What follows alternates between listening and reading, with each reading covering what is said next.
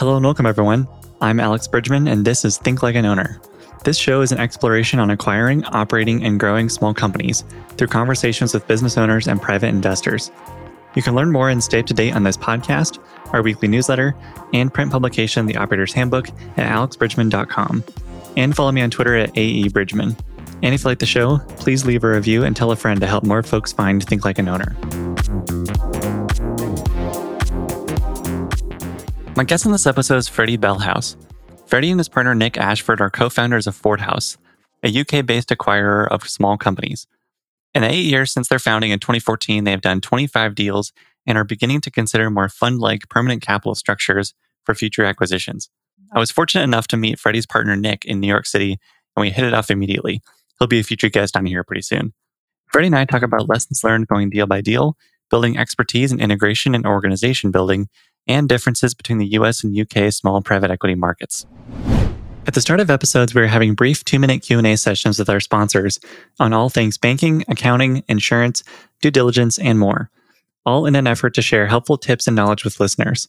Today we're starting with the Q&A with August Felker from Oberle Risk Strategies.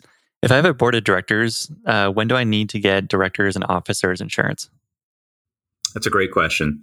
So many times when we're looking at at and reviewing the insurance uh, program of a target company, most times that target company does not have a board. It's a closely held private company, and they probably don't have directors and officers insurance.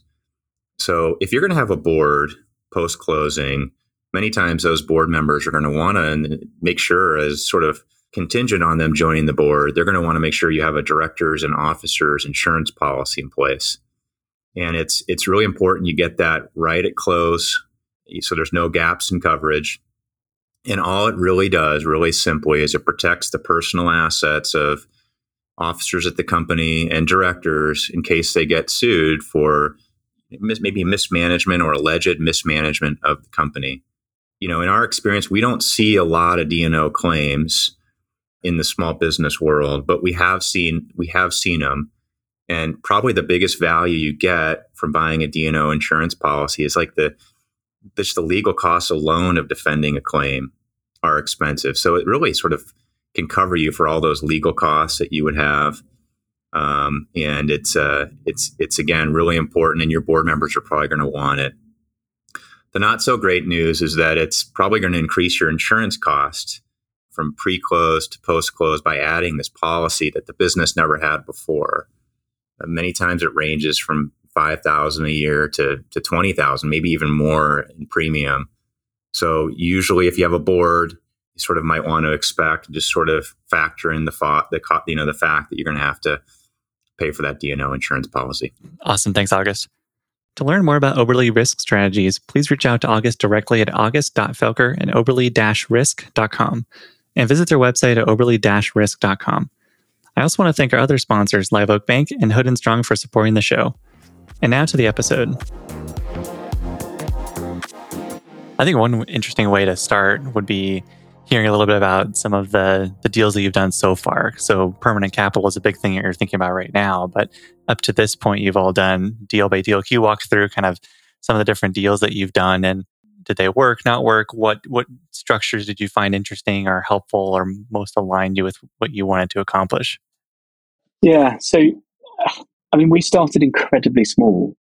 The, the sort of first phase, which is this roll up of something we call the business we now call Symphony, was was small to the point of the first business we bought turned over. I'll, I'll, I'll use pound sterling numbers because that's obviously what we use, but two hundred thousand pounds. Had four staff based in a very little office down in the southwest of London, and really, therefore, it's not the way we go about buying or went about buying those businesses was incredibly different to what we do now. So they don't really translate into the into the slightly bigger businesses we buy now. Nonetheless, it's it's an interesting process. We finance those deals using a you know, using investors, but there's a something in the UK called EIS, which is the Enterprise Investment Scheme. So anybody who qualifies, any investor who qualifies under that scheme, uh, invests say hundred pounds um, they immediately get their income tax back on that £100. So let's say, for argument's sake, it's 30, 40%.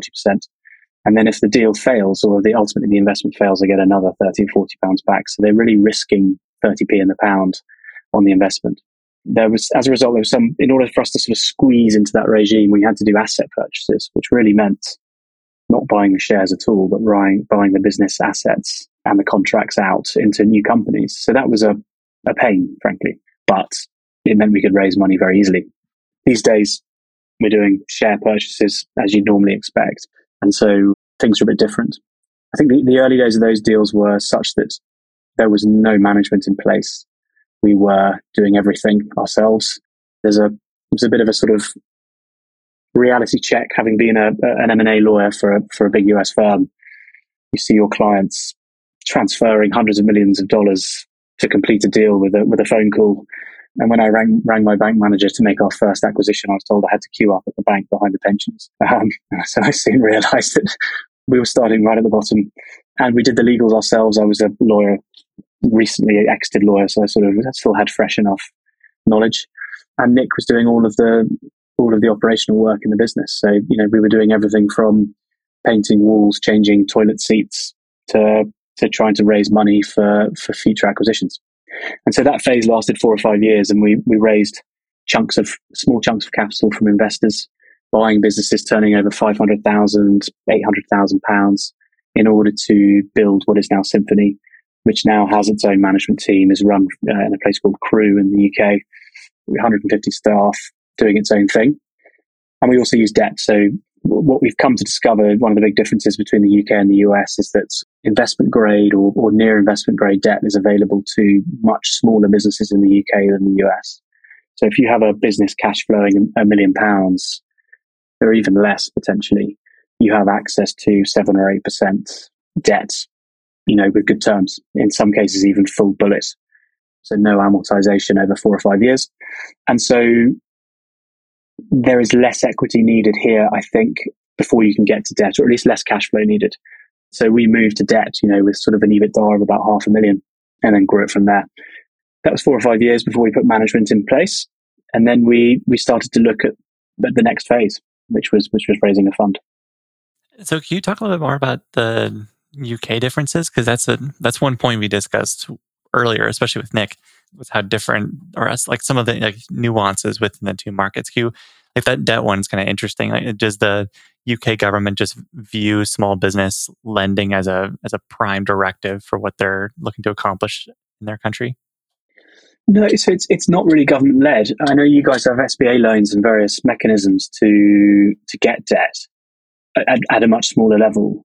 We don't, as far as I know, and, and someone somebody some UK listener may tell me differently, but as far as I know, there's nothing specific there from the government that benefits us. They do have equity based schemes, so the EIS schemes that I talked about, etc.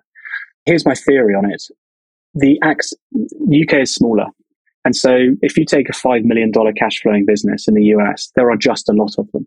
And so a, a, buyer has the pick of those that are available to buy at any one time. It's not exceptional. A 5 million cash flowing business in the UK is relatively rare. There are lots of them, but in the context of the total number of businesses in the UK, it's tiny, absolutely tiny.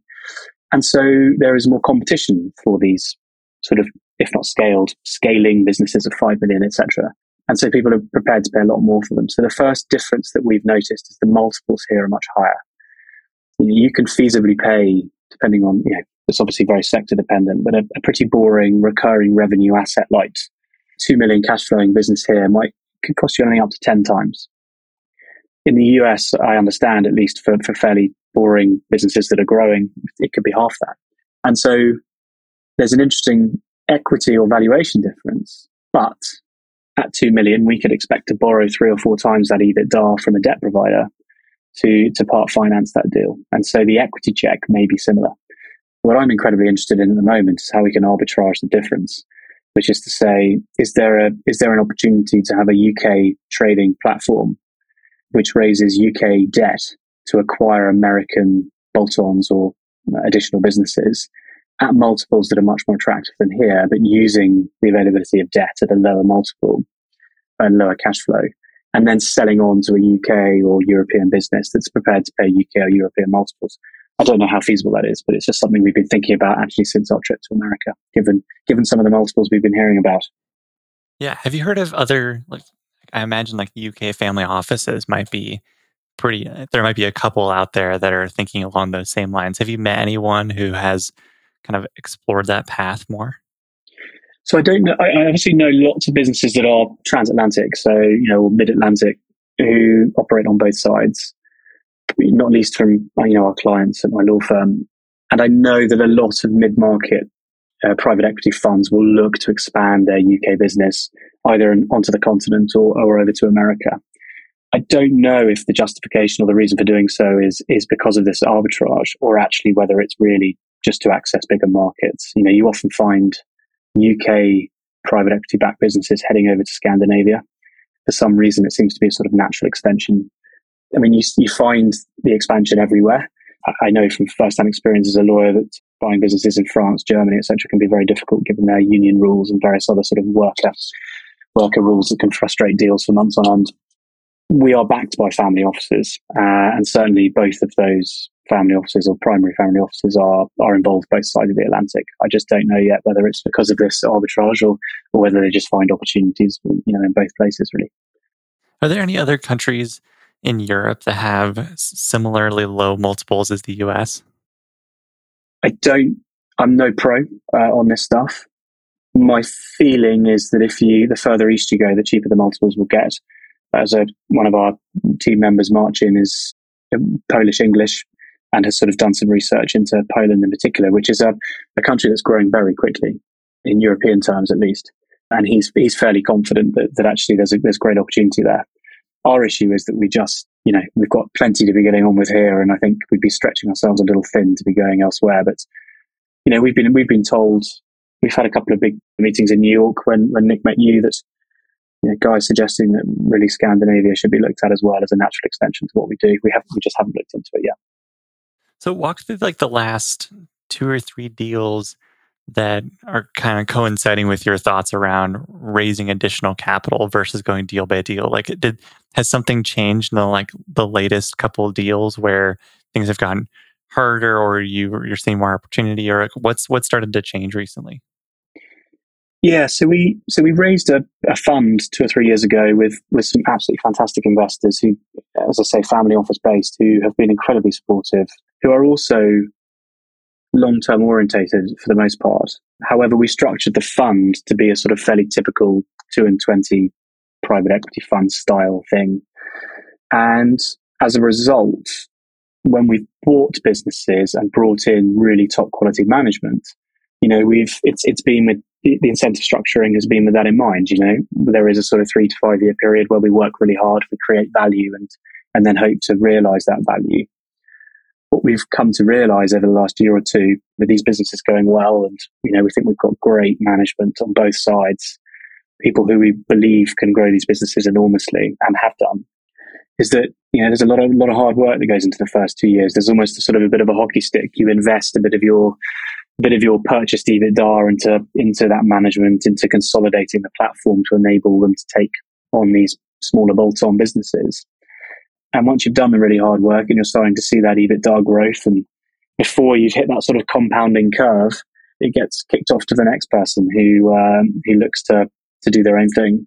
And whilst the returns can be fantastic, you are somewhat selling, having done the hard work before you start to sort of slowly walk up that curve of, of compounding benefits um, and compounding cash flow, which can give you absolutely astronomical uh, equity returns over time.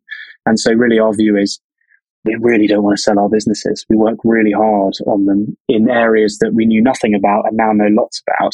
And it would be a real shame to exit the industry just to have to go and learn something afresh elsewhere and find another opportunity. So, so our, our thinking around this is we think this, the area of the market we're in works we think the businesses we buy are the right businesses for what we want to do, but let's hold on to them for 15 years, not four, in order to really give some some turbocharged uh, equity returns.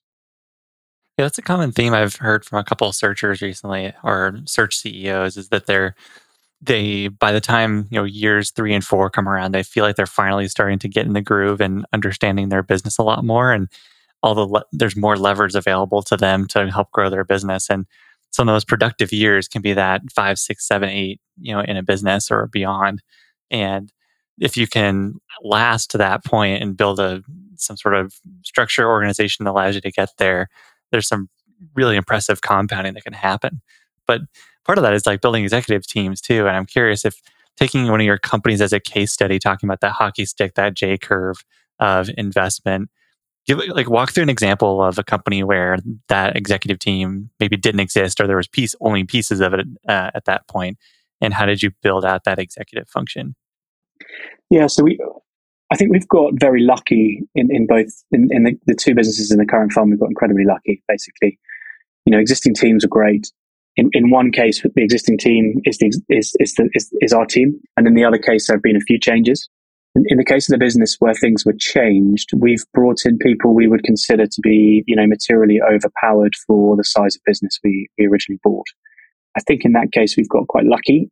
We brought in a finance director who was an, an investment director at ECI, ECI being one of the biggest mid market firms in the UK, who himself was involved in, a, in an IT roll up and has seen it all before. This was a business that recently sold to, I can't remember the name actually. So it's a Goldman Sachs backed asset, you know, for 17 times multiple.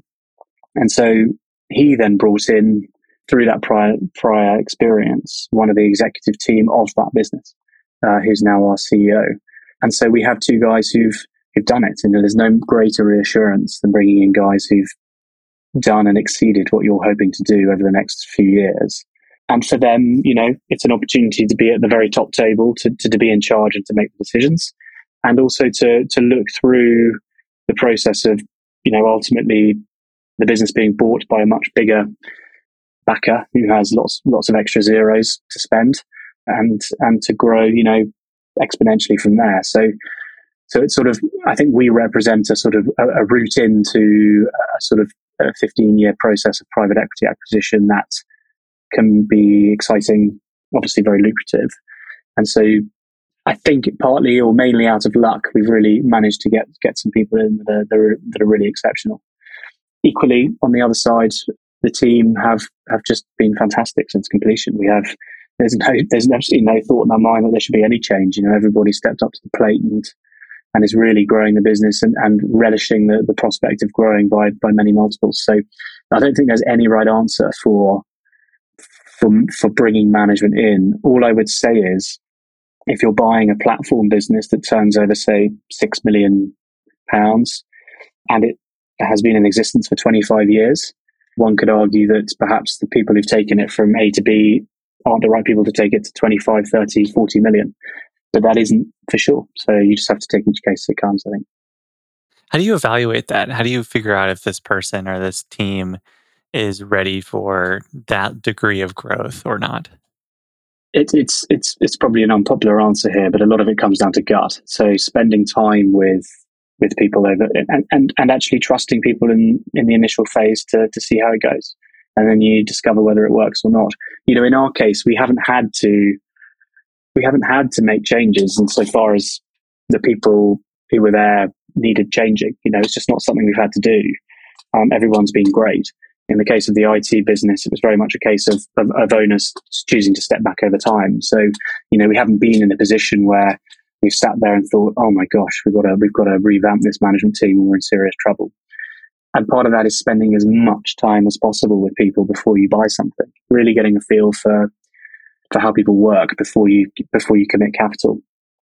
And you know these businesses are small enough, so you you if you spend enough time in an office of a smaller business, you really get to feel the culture and, and everything else and, and understand to what extent you think it has capacity to grow without needing major overhaul.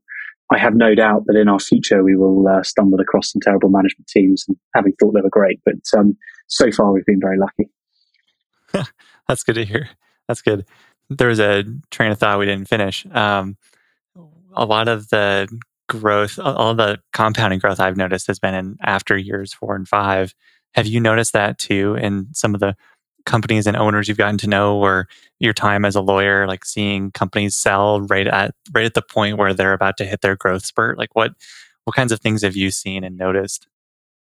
Yeah, I mean, uh, time and time again. So, uh, particularly SJ Berwin, our first firm, my first firm, what we actually saw was we'd often see a business time and time again.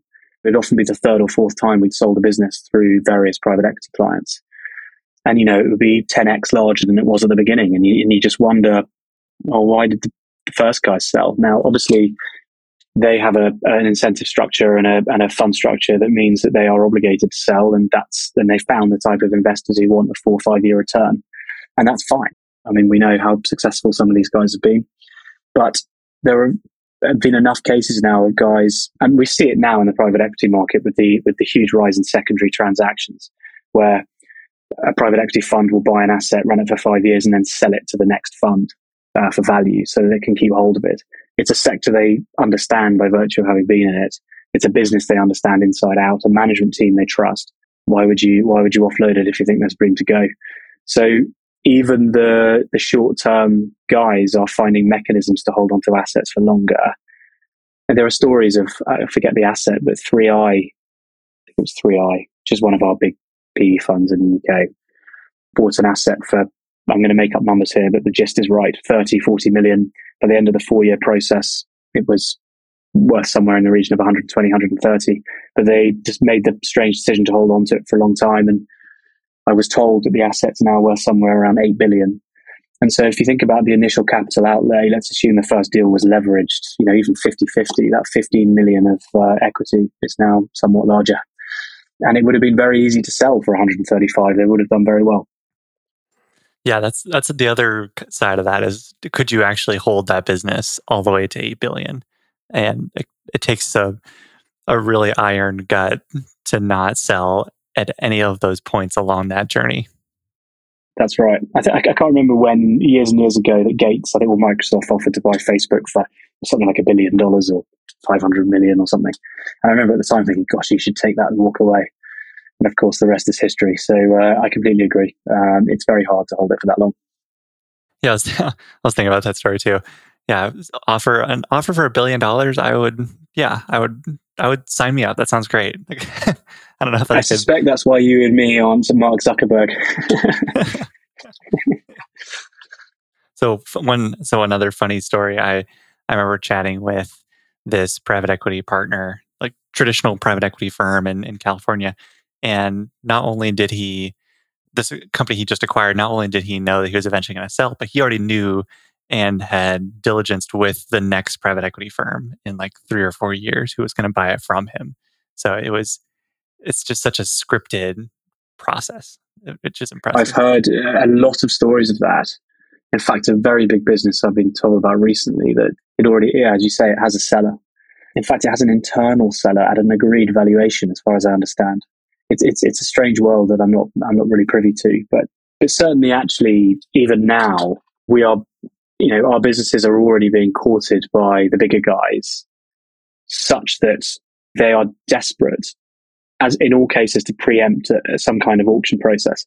And what we're at least starting to find is there is almost, a, it's nothing's official, nothing's written down, there's no price, but there is a, if you get around here, you know, we're willing to take it off your hands for X pretty quickly.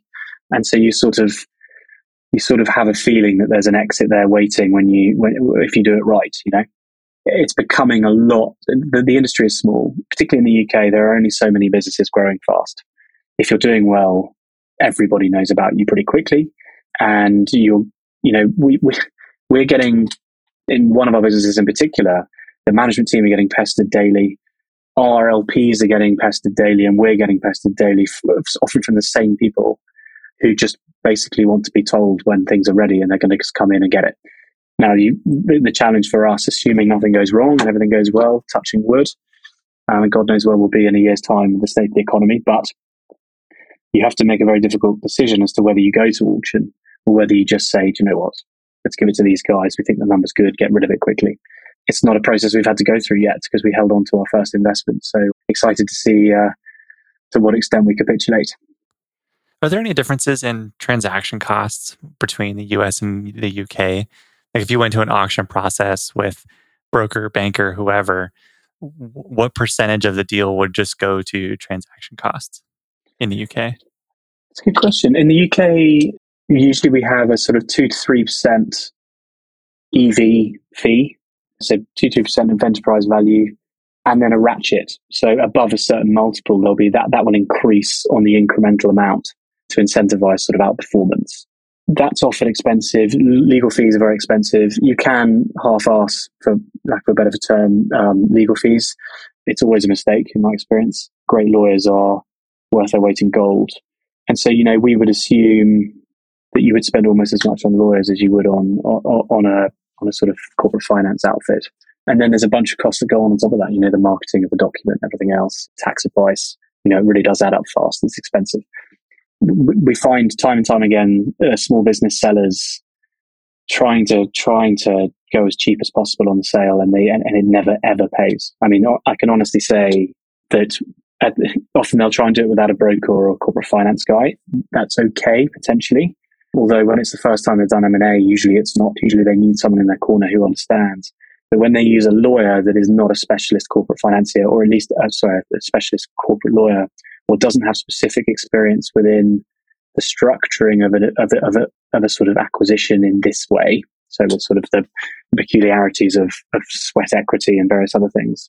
Things take five times longer. Their legal fees end up being three times higher than were promised. Everything is challenged at this market. And so I think, I think the biggest lesson there is spend the money. But I don't know what the US costs are. You'll have a better feeling for that uh, than me. Um, obviously, you've got DD due diligence across the board. You can do as little or as much of that as you like. Like I can run from five thousand to five hundred thousand in in our experience. What kind of offers have you received for businesses, and what makes some more attractive than others? Uh, is it just price, or is there some other element that you care about or would find interesting? I think price is obviously foremost. When you get the price, is the other one. Are you being paid on completion? is there some kind of earn out or deferred amount? You know, as a as a as an investment fund, we sort of have a have a blanket no to any deferment or earn out anyway, so that we can return capital to to LPs. But the only other thing that we care well, you care about the business itself. You want to make sure that the business, or at least the people in the business, looked after. The only other bit there is time, time to do the deal. You know, trusted acquirers of businesses are worth their weight in gold because you know they're just going to get on with it. They're not going to sweat the small stuff, and they're going to do a deal. You know, some some acquirers in the UK have a reputation for taking forever, challenging every tiny little issue with a business, and and you know, God knows that every business has its issues. And so I think outside of price, you're looking for someone who's done it all before, understands the nature of business, and is willing to get a deal done quickly, subject to sort of the red flag, that there being no big red flags from their due diligence providers and their finance guys often this, the business cycle dictates how long people take. You know, when things are very hot, you know, businesses can be bought in a couple of weeks. I think when things cool down, people take their time a bit more. So on the flip side, how how intriguing are you as an option for folks wanting to sell their businesses when you're when compared to some of the private equity firms that are hounding your own team on a on a daily basis? Yeah, it's an interesting one. So what we've always tried to do is be almost anti private equity all of our offer documents, all of our our sort of marketing and everything else is, is generally positioned to not use private equity jargon, to keep things really simple. You know, often the way we present offers is it's not on multiples of EBITDA or anything else. It's just on here's what you'll get then, then, then. And really getting to know sellers over time. You know, one of our sort of heuristics, internal heuristics, is that we will go across the country for a 30 minute coffee in person because well, a seller wants to try, needs to trust you, and you want to see the whites of the eyeballs, as it were. You know, you really want to to understand who they are, what they're doing, if they're running a good business.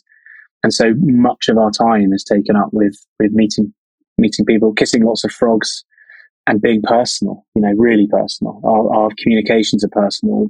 Phone calls. We're not spraying and praying like most are. And I think that I think that's we we tend to get into businesses who have often said a blanket no to private equity because we take that really really personal approach. We don't have a team of of originators who just are blasting everywhere.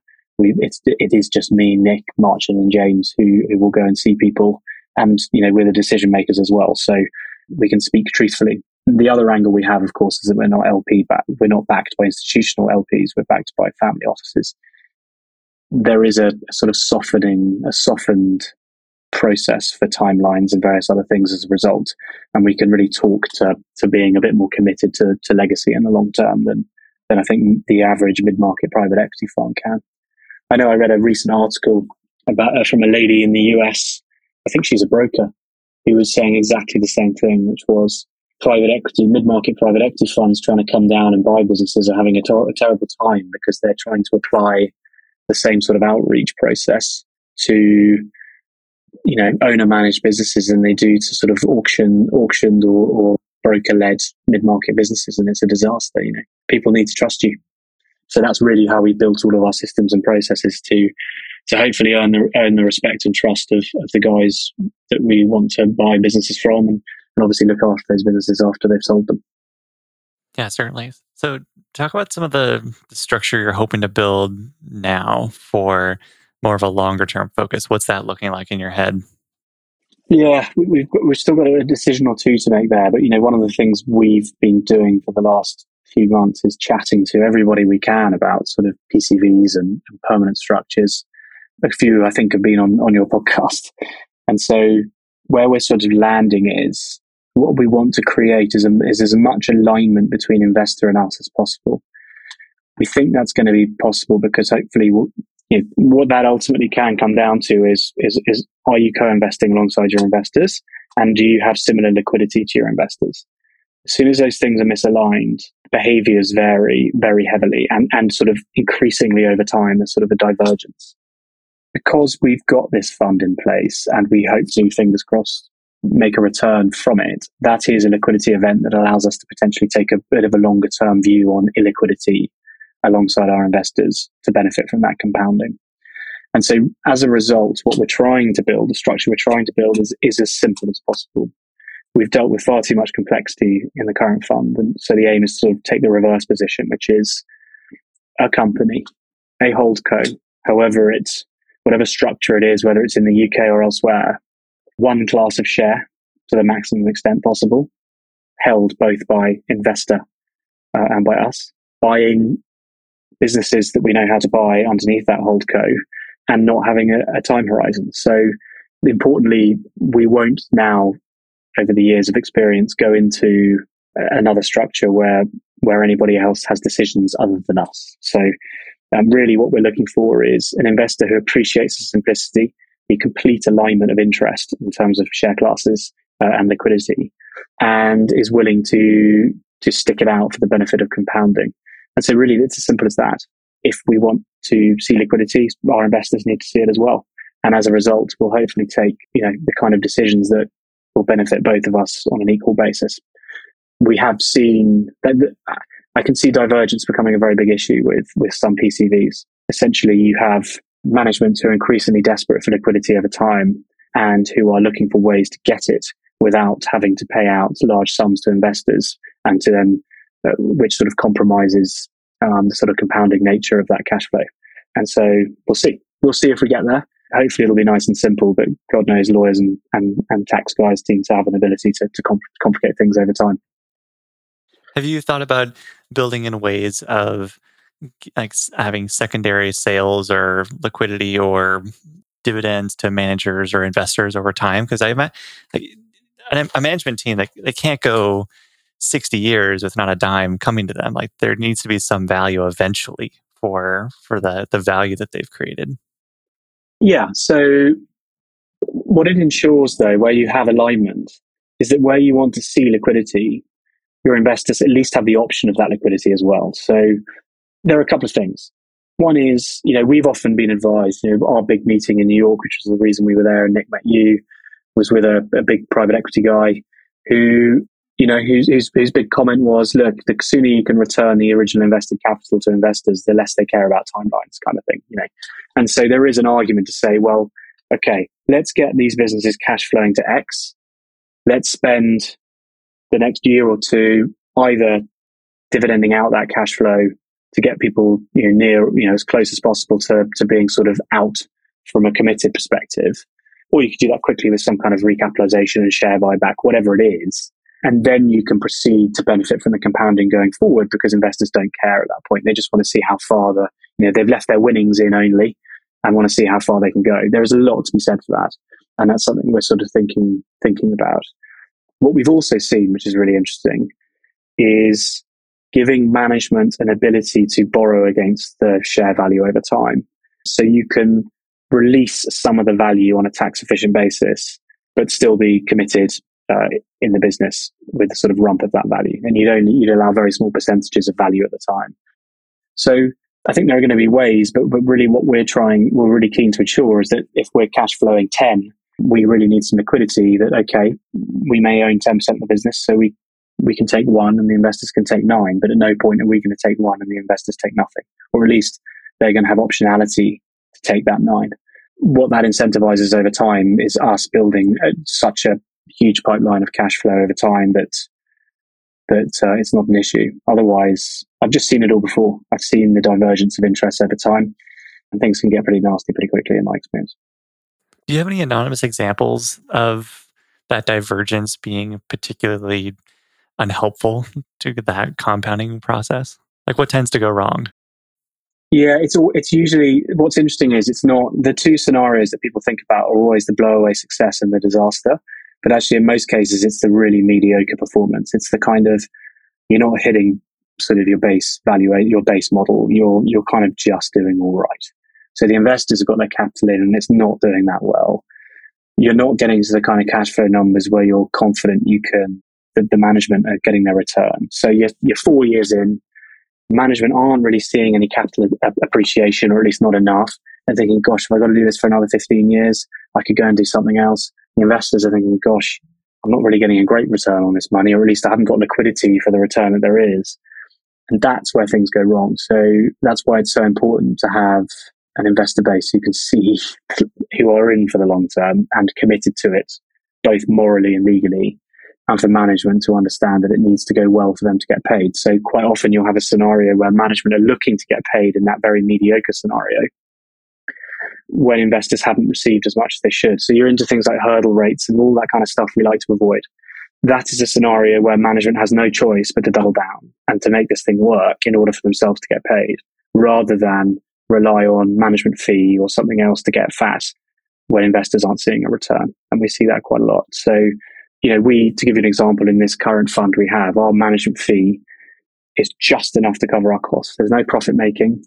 There is no attempt to to get fat from income so that we're maximally aligned. And I think that's probably one of the one of the biggest things to make sure we, we, we keep keep right when we go forward.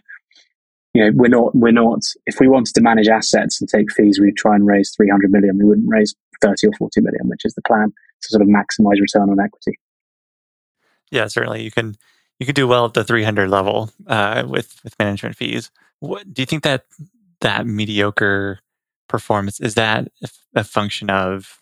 I imagine it's a combination of a whole bunch of stuff, but just poor companies acquired, not like not the bet, not a team managers, bad incentives. Like, what's kind of like the the mixture of all of those different things? Maybe more that I've forgotten too. Yeah. So, well, it, I guess it varies depending on what you're buying what sector you're in, all the rest of it. For us, we're, we're in roll up, so we're buying lots of businesses within a single sector.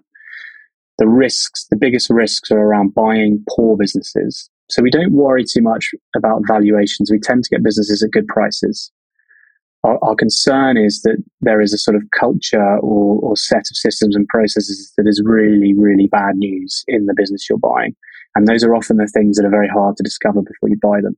And so where where you have a platform and it's bolt-ons that have gone well, there's good culture, there's you know things are fitting well together. You can have one bad purchase that is almost like a sort of cancer in the business, and, and it can it can make everybody else unhappy over time. So often often mediocre performance is buying four good businesses and a couple of bad ones, and the bad ones are just dragging everything down culturally and from a processes and systems perspective. But really, the biggest single risk for us in what we do is is poor integration. So integration means it's it's partly culture, it is processes and systems, and it's also incentives. All that is packed into a process of integration. And with integration, I mean, it's the hardest. It's it's it's the single hardest thing to get right. It takes time. It takes grit and determination. And I think when people get into the roll up game at whatever size, they can make their Excel spreadsheets look fantastic. You know, we're going to buy lots of businesses at five times and then we're going to sell them at 10. It's going to be amazing. What, what the Excel spreadsheet can't tell you is the, the absolute horror show that will exist in the two years post acquisition, where every change is resisted. Everything that could go wrong goes wrong, and often at the same time, uh, which is not something you model. and the sort of hard work that it takes to get through the other side. And so, where you see poor results, you often see what we call a bag of bits disparate businesses, not really working together, separate cultures, no one responsible for revenue growth in any one place because you're buying small businesses with the owner leaving. And, uh, and a business that can't be sold and is, it's just, you know, these things often don't implode, right? They, they just slowly get worse and it's, it becomes exponentially harder over time to grow them. And so really that's just a slight tangent. You know, our team is majority operationally based or integration based and, and our biggest value add to our businesses is working on integrations in a very formulaic, process driven way. Having done sort of 25 of them now, we, we kind of have a have an instinct for what to avoid and what not to and what and what to do quickly. I think that's probably our biggest value add and our biggest de-risker uh, when it comes to sort of hopefully outperforming mediocre businesses. Do you you don't have within the 25 deals you've done there's not like one business that's dominated them all, right? There's not like the the clear number one company that you've acquired. is a handful of similarly similarly sized companies, or is there one that you kind of view as your cornerstone company? So that you know, most of those acquisitions were our were our first roll up, which was they were very small. So no, there was no one business there that was bigger than that was much bigger than the others. And you know, that's hard work. You know, not having a dominant business with with systems and processes in place, it's very difficult because you have to create everything from scratch. In the case of our IT business, we bought a great platform business that, you know, with a few tweaks here and there was able to take on other businesses. And in our accounting business, they've got a great setup there that's, that is perfectly placed, particularly from a cultural perspective to, to take in other businesses. So there's no one business, although having said that, Zenzero, our MSP, is, is easily our biggest business at the moment. But, you know, we've, we've put the most capital into it. So no, I mean, there's no real answer there, sadly, although we would like in most cases the platform to be the biggest. What, what tends to happen is if you buy a platform at 10 and you ultimately buy a bolt on at 12 uh, two years later, it can be a very painful process to, to change processes and systems between them rather than having the platform that be the biggest and everything to be subsumed into the systems that exist there. Most of the bolt-ons we buy are significantly smaller than the platform and therefore are not well equipped to, uh, or at least don't have their their sort of operation in a place where it can sort of challenge the mothership, as it were. It tends to just take on what the mothership has. So we'll see, and we'll see which one gets biggest. That's, I guess, that's an exciting thing to find out in the next two or three years. I wouldn't like to bet. so, integration wise, do you, do you think it's easier to integrate the smaller deal or the similarly sized deal? I think I think what's more important there is the it's easier to integrate bigger bit well it's easier to integrate tiny businesses and large businesses um, from a tiny perspective, it's because you can manually handle, you know, every single bit easily, and it doesn't take long. In the large businesses, you've got usually great management teams who aren't owner managed, uh, second line management. There is a, a structure in place which allows you to share in the pain, and hopefully there's some experience there, which which sort of uh, makes things a bit easier. The, the, the toughest ones are the bigger owner managed businesses that don't necessarily have the structure or the management structure underneath the owner manager. That's when it's hard work. You can't do things manually, but equally, there's no one there to, to help you. So, um, that's when thankfully I can step out of the way and Nick has to do all Nick and James have to do all the hard work. I can just go and look for another business to buy. Perfect. That's a that's a great setup. I do find permanent capital vehicles really interesting and it's fun to have seen how many have come out of the US and are some are taking, you know, similar approaches as others and some have come up with some really interesting interesting terms. What are some of the example PCVs that you've really enjoyed studying or just anonymous models that you find particularly interesting and you think could apply well to what you want to do? The obvious sort of big ones, you know, your constellations and all those guys that, you know, have obviously done incredibly well are are fascinating reading and obviously hugely exciting to sort of try and replicate. You know, our stablemate uh, Westerly Group. I think you've had Ross on on the podcast. You know, he we have a, a shared backer. You know, speaking to those guys who've done just an enormous amount of thinking in the space that far beyond anything we've done to date, it's been incredibly illuminating. And obviously, Ross and Westerly have backed a number of guys doing doing their own things within specific sectors you know, across all of those and others that we've that we've spoken to, you know, things vary heavily. There is a huge difference in how people are incentivizing management, encouraging LPs into these structures. There is clearly no right way to do it. Nobody's settled on the right way. And, and as you sort of intimated to earlier, the, the biggest issue seems to be around liquidity. You know, we're trying to solve that by not needing it, frankly. And if we can not need it, then we don't have to worry about it. That's sort of the goal we're taking over the next couple of years. So, you know, we see guys with sweat equity classes, incentive shares, payouts based on MOIC returns over time. We see abilities to, you know, ability to borrow against equity, ability to co-invest at par, but later on. So if co-investing at par, when you, when you enter the hold co is the price of the share, the nominal value of the share, even once value has been accrued, can management invest at the original value later to, to, to see upside? There are tax issues with that generally, but, but, but it's something we've seen. And so there are all these sort of imaginative ways of trying to, to artificially create liquidity when, when there naturally isn't any. And I'm sure most of them will work in one way or another. But, but I think in our case, we're just trying to keep it simple. Hopefully, you know, we have come across a few, and I'm sure you've spoken to them too. I won't say names just in case they want anything public, but they have kept things incredibly simple and they go out to market to raise money on a, on a, on a, on a value basis. They, they look at the equity value and they raise raise on that basis. There is some liquidity at that point as well, but otherwise they're totally aligned with investors on every in every other way. And that works too. The issue you've got there is if you're going into a fresh holdco, quite often you don't have value in the business, and so you don't own value in the business to be able to give away. You know, there needs to be something at the beginning that allows you to accrue capital value. So there's no easy answer. We're still scratching around for it, but I think our, our preference for simplicity will mean we, we go down the sort of you know a very sort of basic route in that respect. Yeah, I hope so. It'll be fun to watch. First closing question for you: What college class would you teach if it could be about any subject you wanted? So I've thought about this. I think for me, the, the most valuable thing you could teach an 18 year old um, is probably around personal finances, um, around some of the basic investment things we all know as a result of being involved in the sector that applies to, to your to you individually that is just isn't taught by parents or by or by schools. Debt, the importance of not being in debt, the importance of compounding what little capital you have over time, the, the incredible opportunity that you as an 18 year old have to uh, to build value over the next 60 years that us near 40 year olds don't have, and so don't waste time.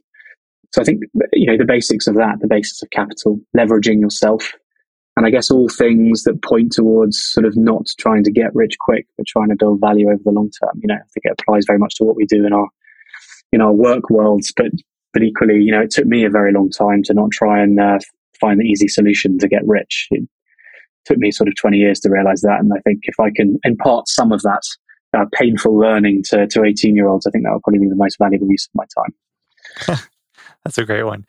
What's a strongly held belief you change your mind on? Perhaps it's the get rich quick versus take a while to do it. That's certainly one. For me, actually, it's a bit of a weird one, but it's it's the utility of belief itself. So, you know, in, in the case of religion, I, I grew up in a, I went to a school that was very religious. I sort of rejected it and threw the baby out with the bathwater in terms of its utility. I think one of the things I've learned over the years I get slightly older, and particularly with children, is that belief itself, whether it's religion or something else, it has a, it can have an enormous amount of utility. It doesn't even have to be true.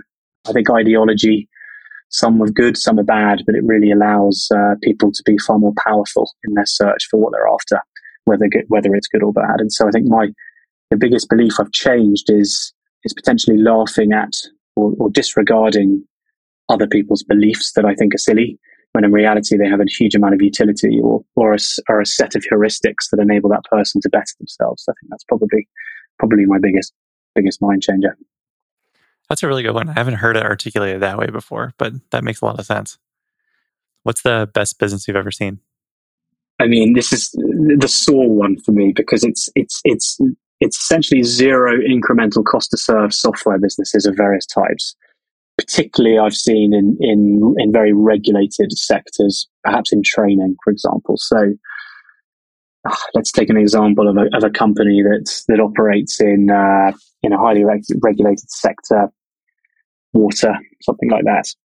there are requirements for their staff to pass various tests on an annual basis.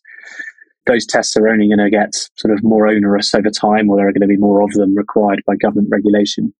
And if you are the incumbent provider of those sort of software tests that are usually quite easy to pass and are not a large part of a, of a client's P&L, and therefore they have zero incentive to go and look for someone else, you're going to get incremental business over time from those clients. You're not going to lose them, and there is zero cost. To, there is zero cost to serve the marginal user. They are money printing machines. They are now also very, very competitive and very expensive as a result. You know, and we've we've built up our expertise generally in people businesses and and improving them or tech enabling them over time. And so it's probably not our domain, but I get um, very jealous of people who own those types of business that grow nice and quickly, have defensible regulatory moats, and are and are sort of margin machines. So uh, one day we'll get hold of one, I'm sure. Yeah, I certainly hope so. Thanks so much for for sharing a little bit. It was great to great to meet Nick in New York, and I hope that you guys are both coming back to the U.S. at some point soon, and we can can meet for dinner or, or something else. That'd be that'd be really fun. Yeah, no, thanks so much for having me on, and uh, yeah, it was great to speak.